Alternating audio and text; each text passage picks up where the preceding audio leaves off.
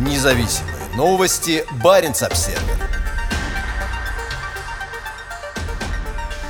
Новая ЛЭП протяженностью более тысячи километров повысит энергобезопасность Мурманской области.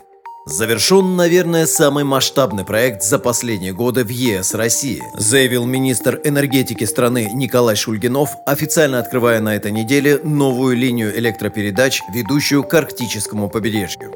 Государственная компания Россети вложила в линию протяженностью тысячи километров, соединяющую Ленинградскую и Мурманскую область, более 59 миллиардов рублей. Благодаря ей передачу мощности из заполярного региона можно будет увеличить более чем наполовину. На линии установлено около 3500 опор, сообщает компания. Кольско-Карельский транзит дополнит существующую систему, созданную более 30 лет назад. Общая мощность новой сети оценивается в 615 мегаватт. Новый Кольско-Карельский транзит укрепит энергетические связи между регионами, существенно увеличится пропускная способность сетей, подчеркнул в своем выступлении на церемонии открытия министр Шульгинов. Завершен, наверное, самый масштабный проект за последние годы в ЕС России, сказал он. Новый транзит значительно укрепит энергетическую безопасность региона и откроет возможности для роста передачи электроэнергии из богатой энергоресурсами Мурманской области в Карелию и другие более южные регионы. Помимо строительства линии электропередач, проект также включал в себя реконструкцию четырех действующих трансформаторных подстанций. На данный момент Мурманская область является энергоизбыточным регионом. Более половины электроэнергии здесь производится на Кольской атомной электростанции. Также значительные объемы электричества производятся на гидроэлектростанциях. В течение года в области откроется Кольская ветровая электростанция, которая увеличит энергетическую мощность региона на 201 мегаватт. 57 ветроустановок установок смогут производить до 750 гигаватт-час электроэнергии в год. Кольская ВЭС – первый подобный проект на севере России. Ее разработкой занимается итальянская компания Enel. Ожидается, что часть экологически чистой энергии будет использована для производства зеленого водорода. Это подтвердил Владимир Путин на онлайн-встрече с итальянскими инвесторами на этой неделе.